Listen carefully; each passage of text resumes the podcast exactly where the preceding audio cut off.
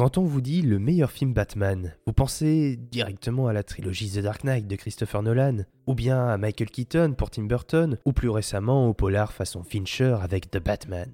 Mais peut-être que vous en oubliez un, un petit film que vous pouvez d'ailleurs retrouver en intégralité sur YouTube.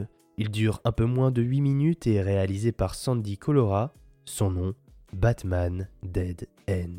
Qu'arrive-t-il lorsque Batman se retrouve dans une impasse, pris au piège par des créatures tout droit issues des plus grands films fantastiques des années 80 Batman face au mythique Alien et Predator, le délire jouissif d'un fanboy de pop culture. Alors, pourquoi parler de ce film? Eh bien, déjà, sa popularité, c'est sans doute le fan-film le plus connu et le plus abouti à propos du personnage. Mais aussi car il a été présenté en grande pompe en 2003 à la Comic-Con de San Diego aux États-Unis et y a reçu un accueil dithyrambique. Ce qu'il faut d'abord savoir sur la jeunesse de ce projet, euh, c'est son instigateur principal, le cinéaste Sandy Colora, donc qui s'impose sur ce projet comme un véritable chef d'orchestre.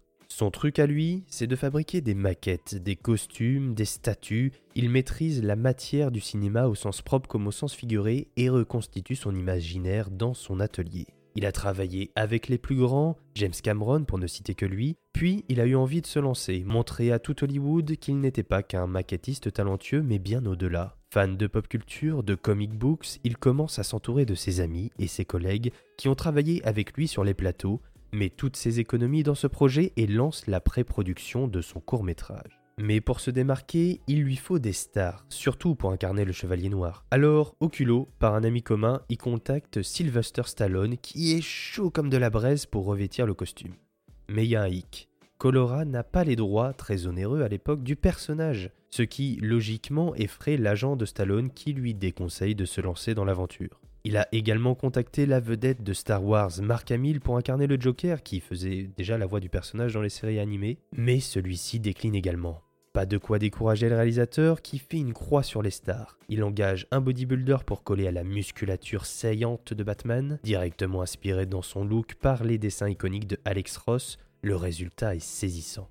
À la fois menaçant, brutal et ténébreux, rarement une incarnation du personnage n'aura autant collé à la vision des planches de BD. L'histoire du film, eh bien, on retrouve Bruce Wayne dans la Batcave, la radio de la police de Gotham dans les oreilles annonçant que le Joker s'est échappé de l'asile d'Arkham. Il s'équipe et se lance à la poursuite du prince du crime dans les ruelles sombres et crades de la ville sous une pluie battante. Le décor est posé, on est immédiatement emmené au cœur d'une représentation fidèle des comics, telle une adaptation trait par trait des histoires de Frank Miller. L'ensemble noir donne au tout un ton éminemment adulte, et en même temps un côté ludique dû au fait de voir ces personnages se mouvoir, évoluer dans cet univers captivant. Finalement, il tombe sur un Joker en pleine crise de folie et assurément terrifiant. Quand je matais le film sur YouTube petit, je passais ce passage parce que le gros plan sur les yeux jaunes du personnage et son rire glacial, bon, ça me filait sérieusement la trouille. Bref, alors que Batman a coincé le Joker dans une impasse, le clown se fait soudain attraper par une créature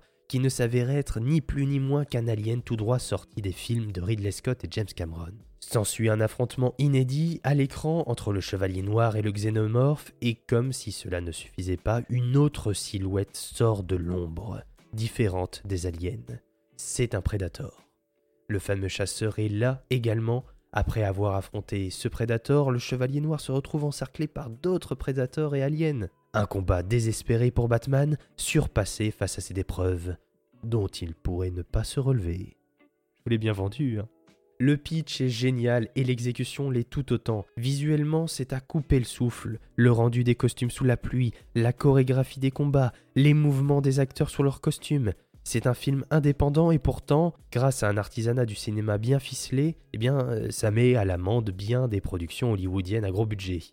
La comparaison qui me vient immédiatement à l'esprit, c'est avec l'une des scènes d'ouverture du Justice League de 2016, où Joss Whedon décide de saloper tout le travail de Snyder en supprimant et tournant des scènes idiotes et inutiles. Au début du film, Batman arrête un cambrioleur sur le toit d'un immeuble de Gotham, puis se fait attaquer par un paradémon. C'est tellement brouillon, mou et mal fichu, ça n'a aucune âme, aucune consistance, on ne ressent rien, c'est vide de toute idée un peu créative. Alors qu'ironiquement, c'est quasiment la même configuration que Batman Dead End, la même structure narrative, le même décor. La leçon à tirer de tout ça c'est qu'il est souvent préférable de s'entourer de gens talentueux avec de bonnes idées et de ne jamais renoncer par manque de moyens matériels. Qu'en voulant créer des trucs avec des potes et une réelle détermination, on peut faire mieux que les plus grands.